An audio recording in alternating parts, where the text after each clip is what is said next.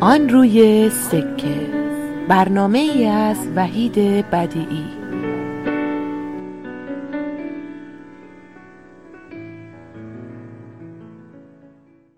با سلام و درود خدمت بینندگان و شنوندگان شبکه پویا، خوشحال هستم که به اطلاعتون برسونم امروز یکی از طنز پردازان صاحب نام ایران و به جرأت میتونم بگم یکی از نادرترین طنز پردازهایی که ما داریم که در ردیف طنز پردازهای بزرگ اسمش جا خواهد گرفت، امروز میهمان برنامه ما هست و این سعادت رو داشتم که با جناب محمد رضا عالی پیام در واقع این برنامه رو خدمت شما تقدیم بکنیم. وقتی که صحبت از طنز و صحبت از آقای عالی پیام میشه، واقعا صحبت کردن بدون زمینه طنز کار رو دشوار میکنه، برای اینکه ایشون اشعارش و نوشته های طنزش به معنی واقعی کلمه شاهکار هستن.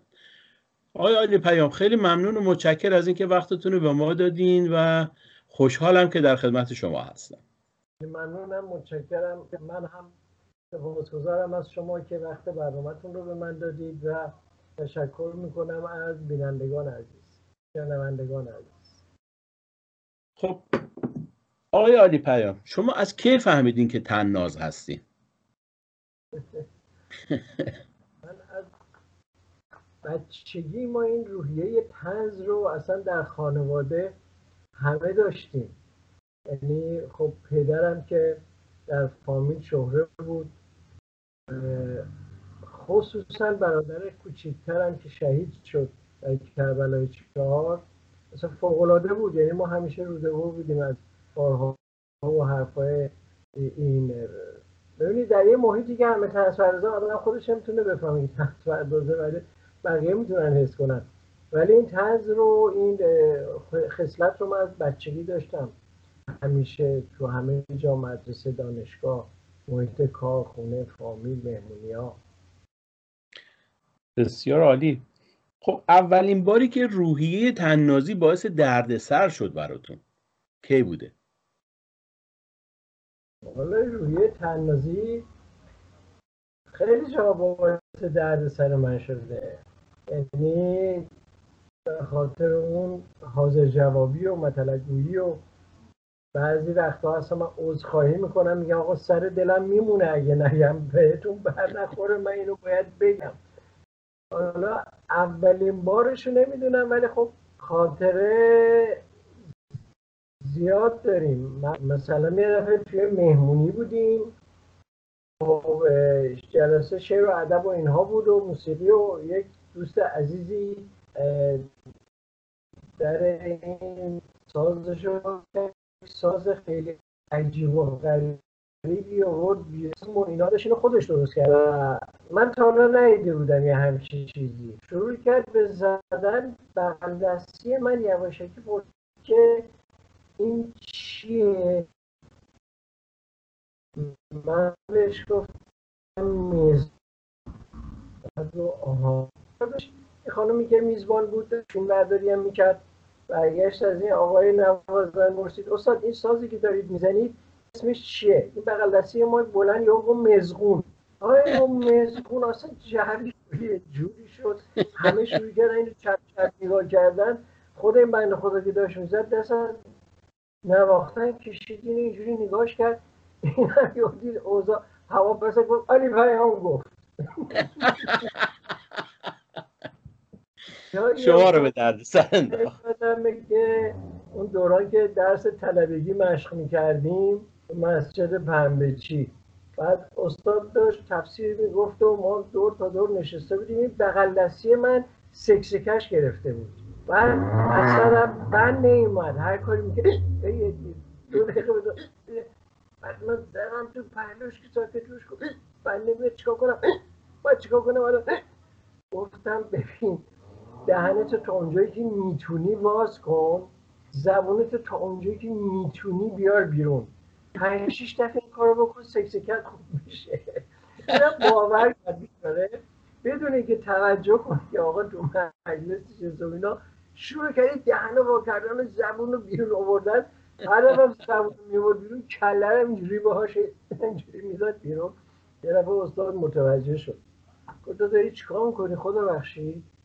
آقا عالی پیام گفت گفتمون از جلسه اومدی بیرون، این بنده خدا در اثر شوکی که بهش دست داده بود یهو خجالت کشید و حواسش تازه جمع شد که آقا تو مجلس هم دارن میبینن، این سکتکش خوب شد.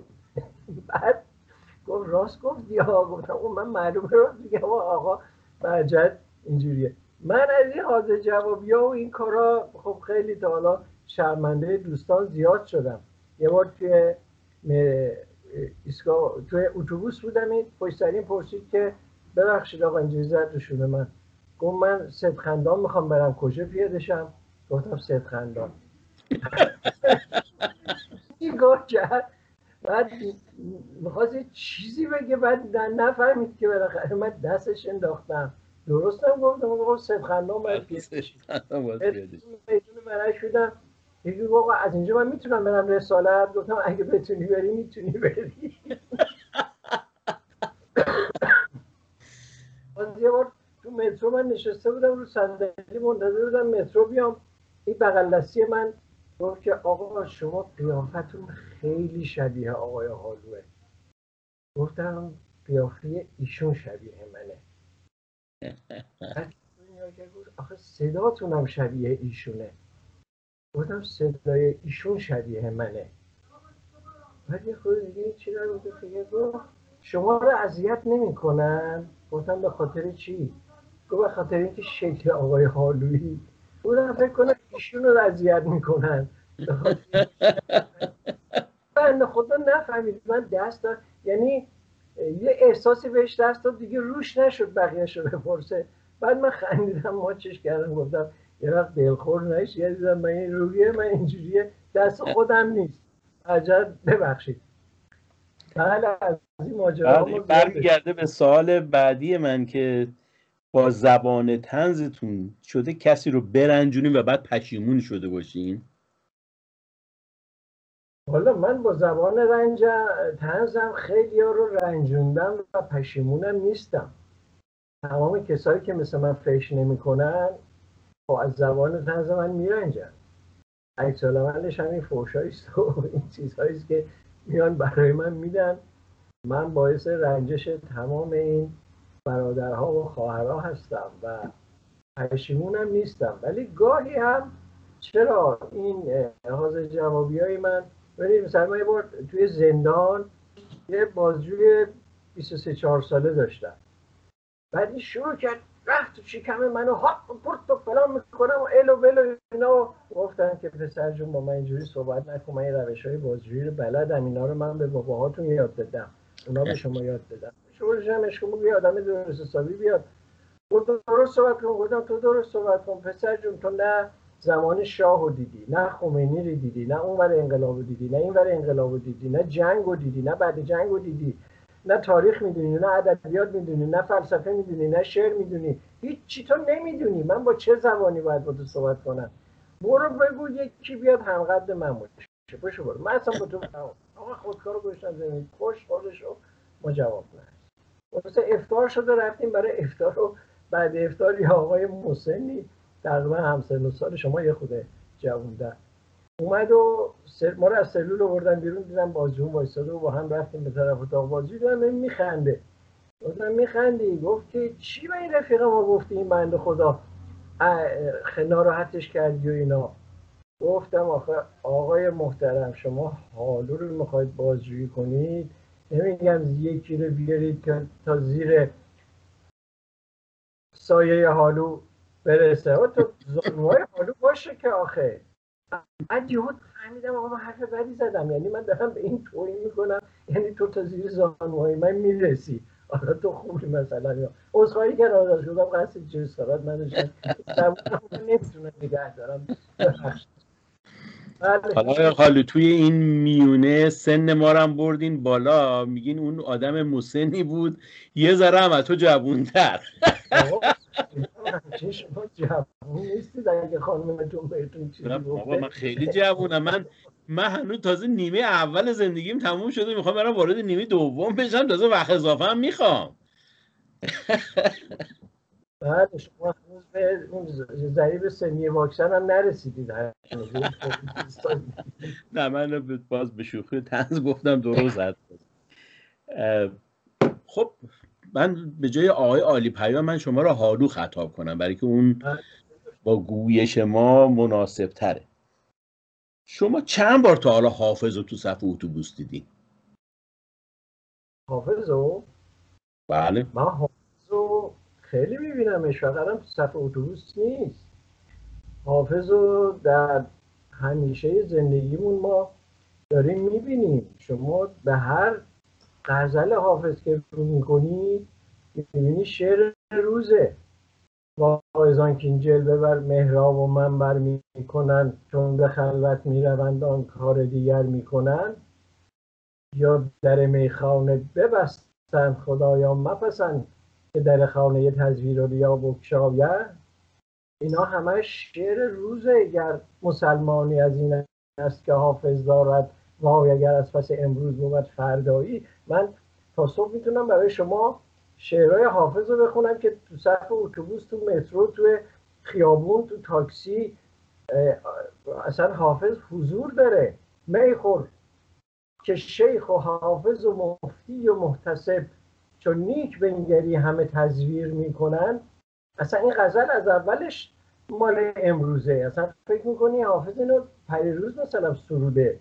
دانی که چنگ و عود چه تقدیر چه تقریر میکنن، پنهان خورید باده که تعذیر میکنند، ناموس عشق و رونق عشاق میبرند، عیب جوان و سرزنش پیر میکنند، جز قلب تیره هیچ نشد حاصل و هنوز باطل در این خیال که اکسیر میکنند. تا آخر غزل که خوندم براتون، میخور که شیخ و حافظ و مفتی و محتسب.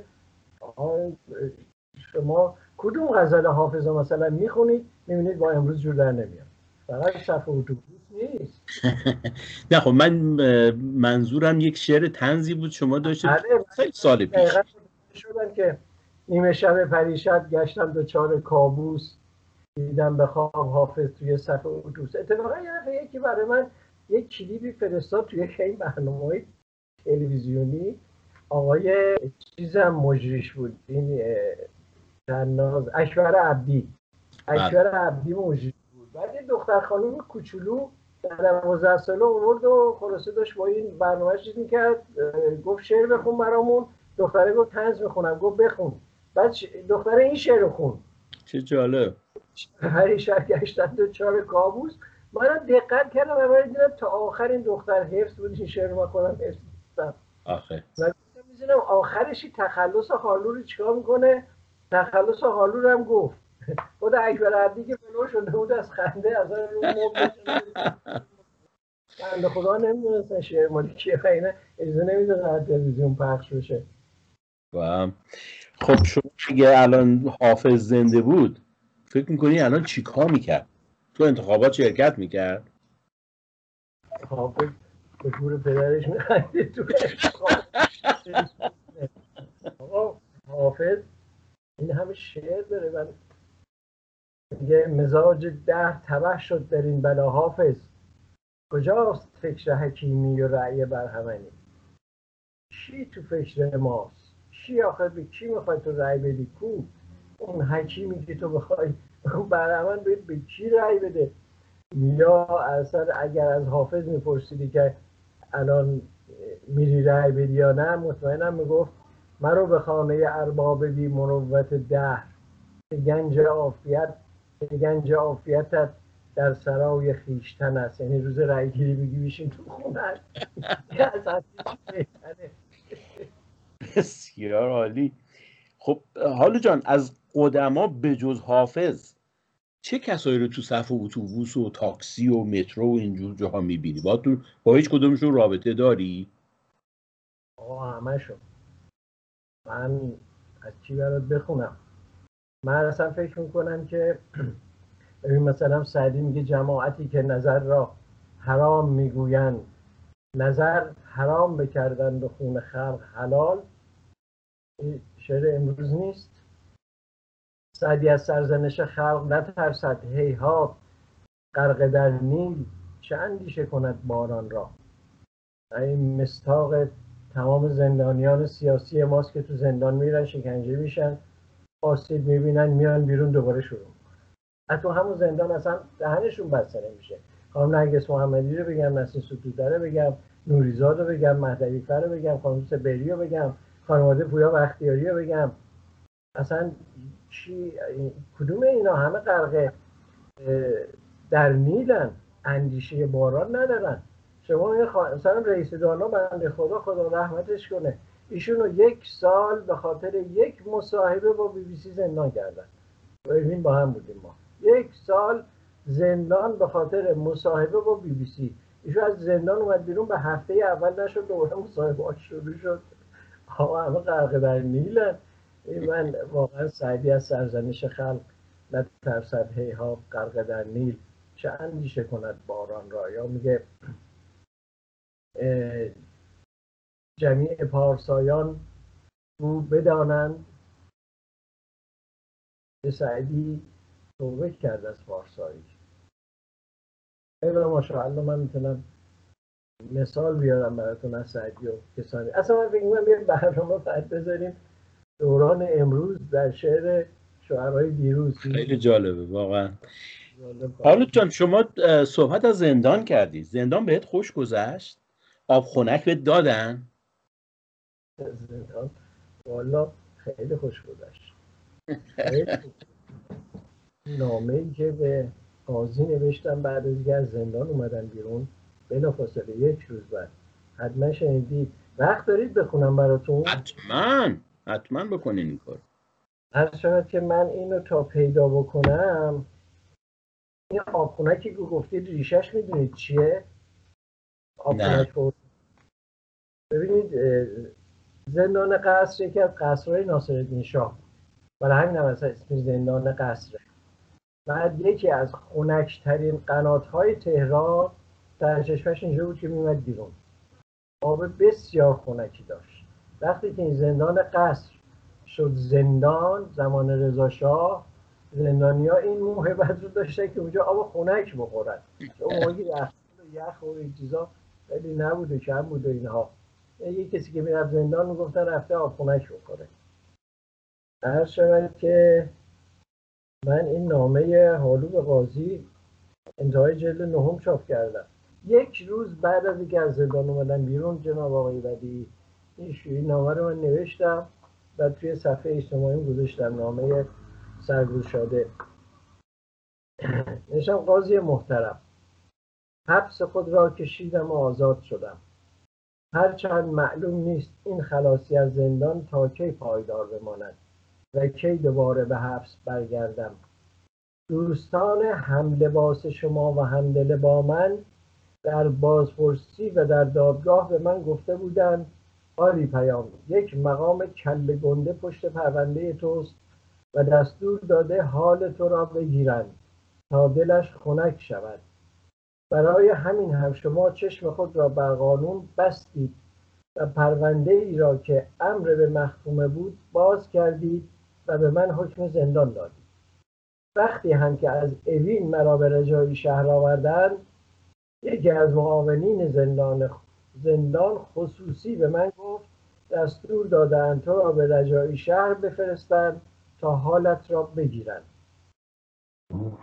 عجل هرچه بود گذشت، اما لازم می‌دانم مراتب سپاس خود را از شما به خاطر مسائل زیر اعلام کنم.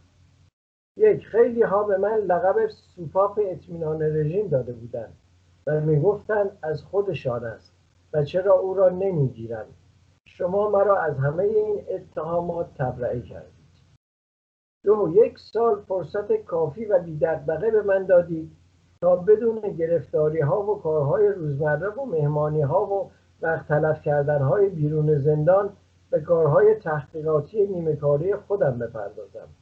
هرچند به دستور مقامات زندان اجازه استفاده از کتابخانه را نداشتم، ولی بودند دوستانی که کتاب‌های مورد نیاز مرا برایم می‌آوردند.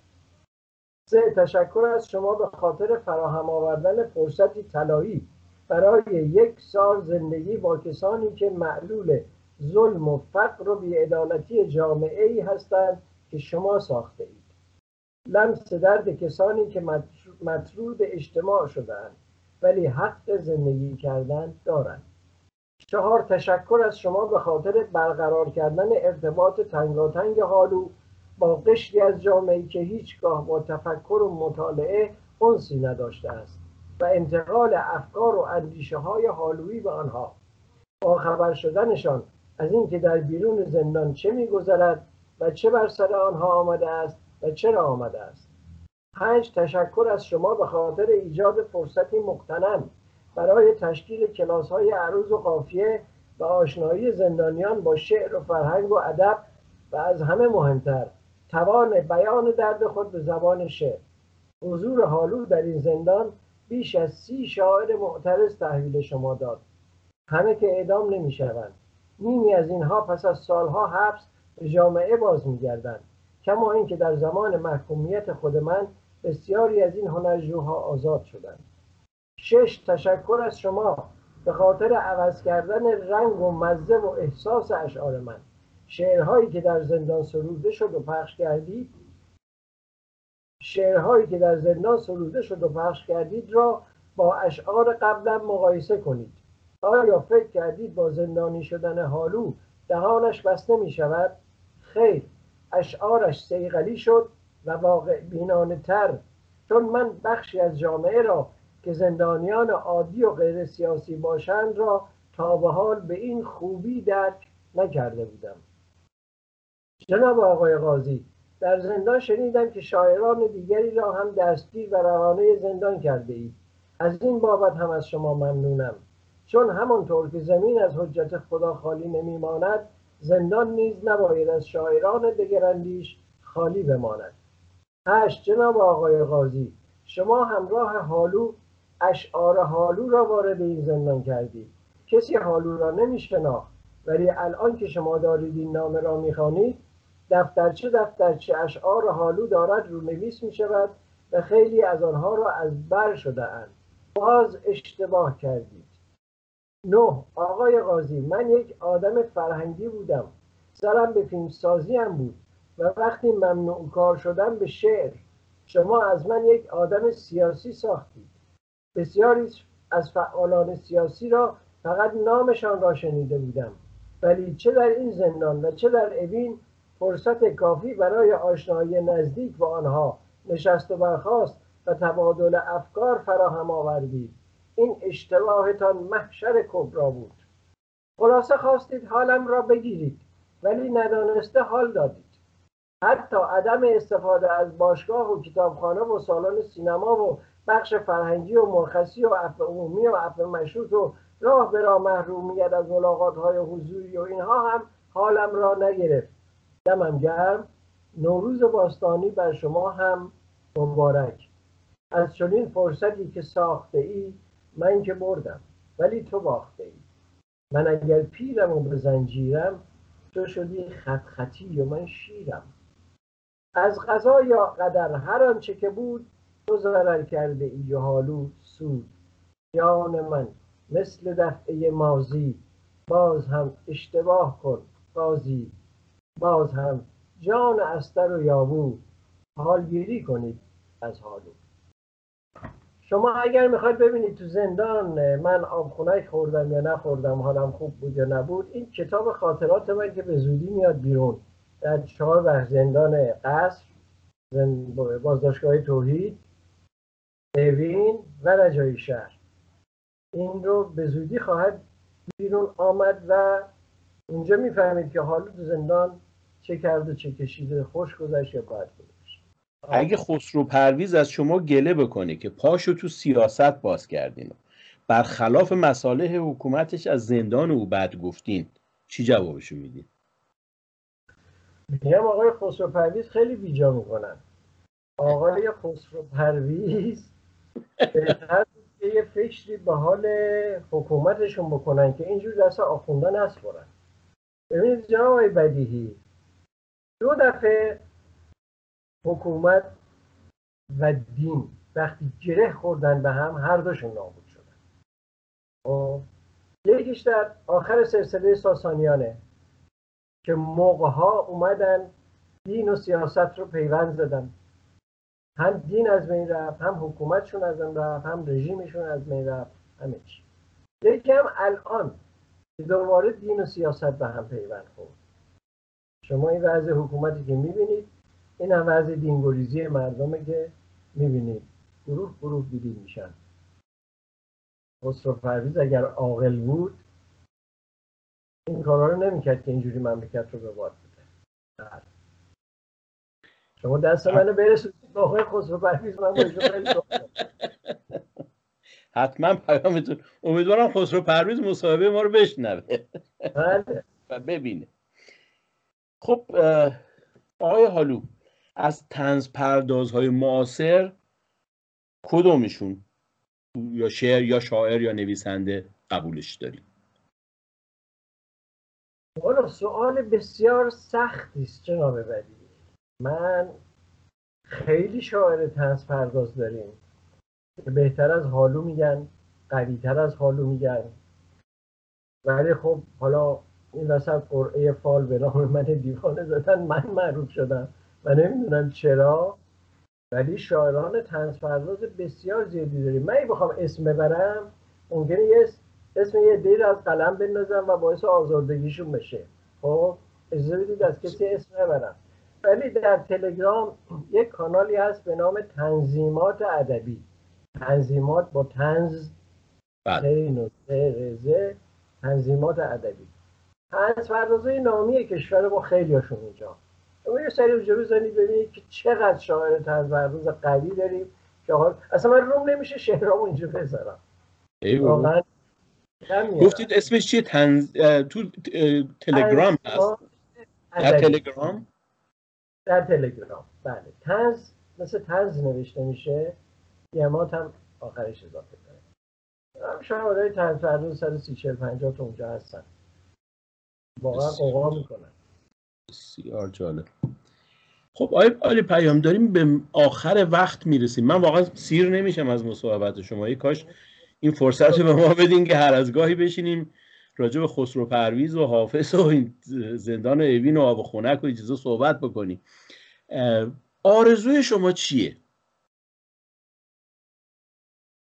والا آرزوی من این هستش که یک زمانی به قدری اوضاع همه چی خوب و روی روال و اینها بیاد که ما اصلا سوژه طنز پیدا نکنیم، اصلا دکون ما کساد بشه. میدونید طنز نابسامانی های اجتماع رو به تصویر میکشه دیگه، حالا چه کاریکاتور باشه، چه فیلم باشه، چه شعر باشه، اینقدر اوضاع واقعا گل و بلبل باشه که ما بیکار بشیم. من آرزو امیدوارم که به آرزوتون برسین. خیلی ممنون و متشکر از اینکه این وقت رو به ما دادین. همینجا میخوام این قول رو ازتون بگیرم که باز هم این رو بگذاریم در واقع باب آشنایی و هر از گاهی وقتتون رو به ما بدین تا با طنز شیرینتون بیننده ها و شنونده های ما هم لذت ببرن. بسیار محبت کردید. من هم ممنونم از شما.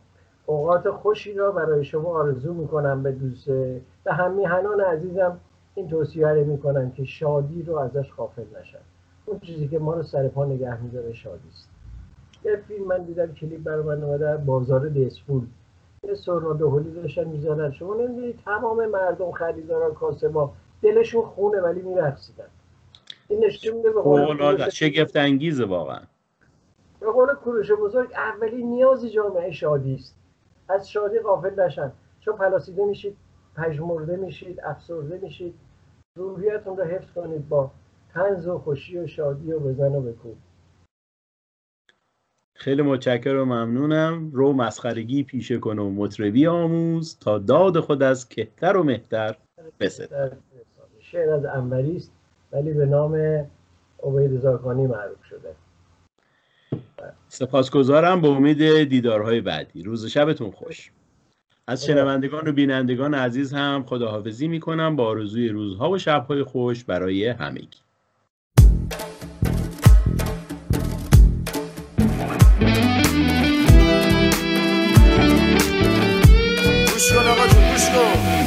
یکم با خودت اشغال کن، غم و استرس ها رو چال کن، نشین از خودت هی سوال کن که بعدش چی میشه، چون هیچی نمیشه. تلاون دلار رو ولش کن، در غصه رو کاگلش کن، دیگه سخم گیر و شلش کن.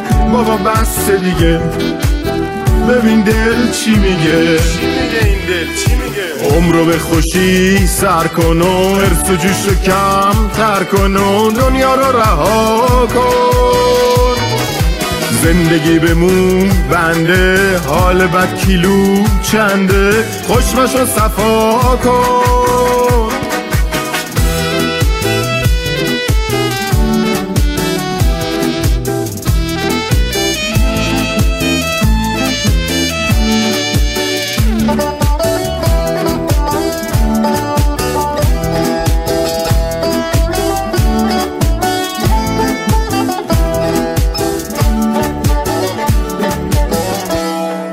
یه مدت بس غصه خوردن، یه مدت بس غم شمردن، یه چند وقت خبرها رو ول کن، یه فکری واسه حال دل کن. اگه یارو عشقی نداری که سر روی شونش بذاری، نمیخوابی شب زنده داری، به حرفم عمل کن، خودت رو بغل کن، یکم با خودت اشغال کن، غم و استرس ها رو چال کن، نشین از خودت هی سوال کن که بعدش چی میشه، چون هیچی نمیشه. عمر رو به خوشی سر کن و حرف تو جوش رو کم تر کن و دنیا رو رها کن. زندگی به مو بنده، حال بد کیلو چنده، خوشمش رو صفا کن.